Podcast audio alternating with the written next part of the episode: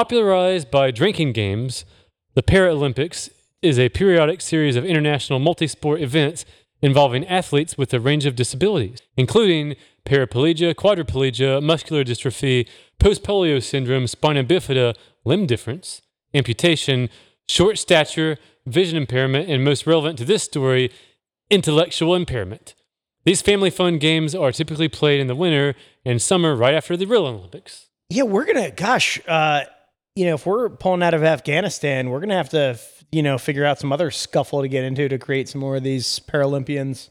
yeah, that's right. That's right. We're gonna lose our uh, farm. What is it?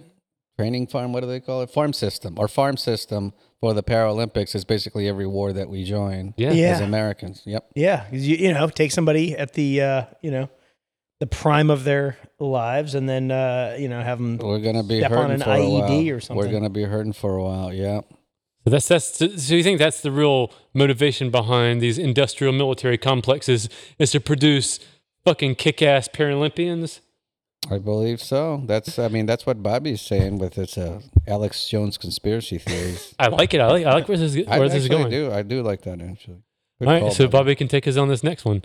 Yeah, I'm just saying, you know, Shar al Assad better watch out. yeah. Uh, but at the Sydney 2000 Paralympics, uh, what was once a lighthearted drinking game, watching disabled athletes struggle became truly dark.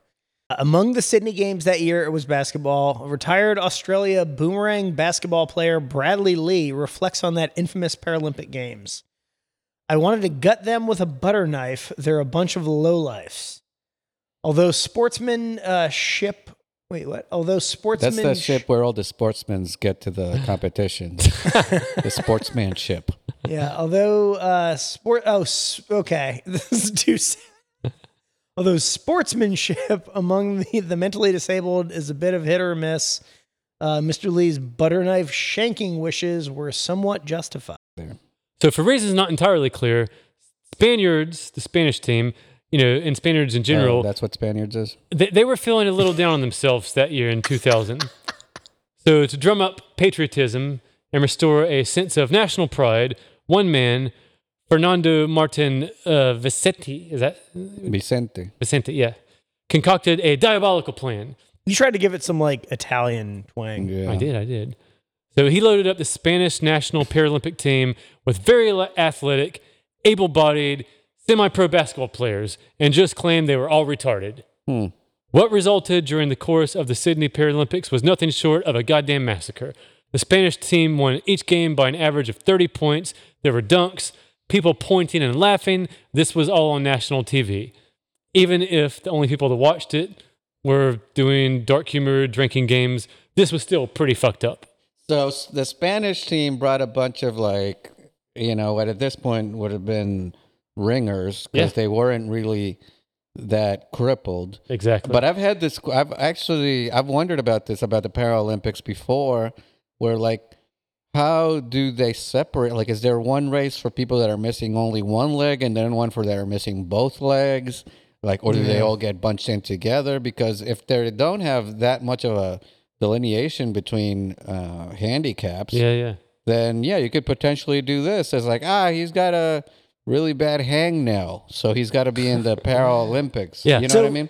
So they, he had the idea to do like what Russia does and brings like all their trans athletes Yeah. to compete against Yeah. other, you know, to compete against women. All those Oh, yeah. people, yeah, the, even before that was a big thing, they would load up the female athletes with testosterone before. Oh, yeah. That was a big thing before the end of the Cold War is that all these East German swimmers were all hairy as shit. Like they look like men or the weightlifters and stuff. Yeah, dude.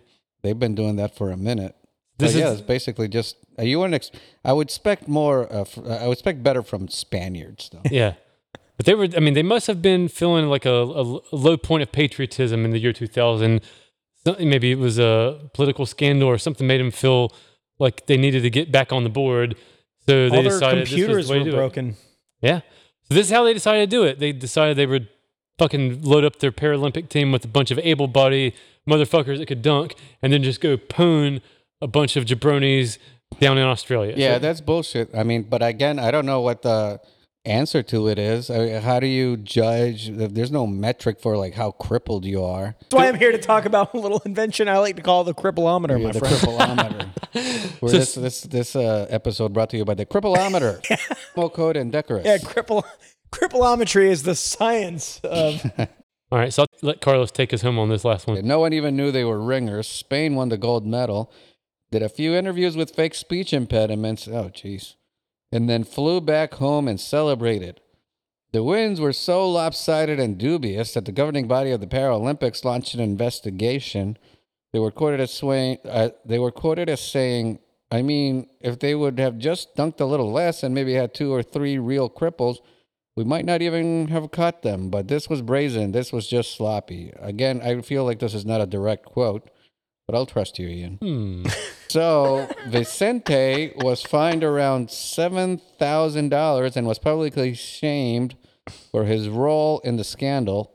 The real punishment was that all mentally handicapped people were disqualified from participating in the Paralympics for two years. and intellectually disabled Paralympic sports were banned altogether for more than a decade, ending many promising careers and leaving athletes, quote, lost and depressed. but there was an upside to this. Inspired by the this, suicide games. Yeah. Inspired by this heartwarming tale, Johnny Knoxville wrote, directed, and starred in 2005's The Ringer, the fun summer comedy about a down on his luck guy who fakes being disabled to win the Special Olympics. I didn't know that. That's what that. I never saw that movie. okay. It was all inspired by this real story.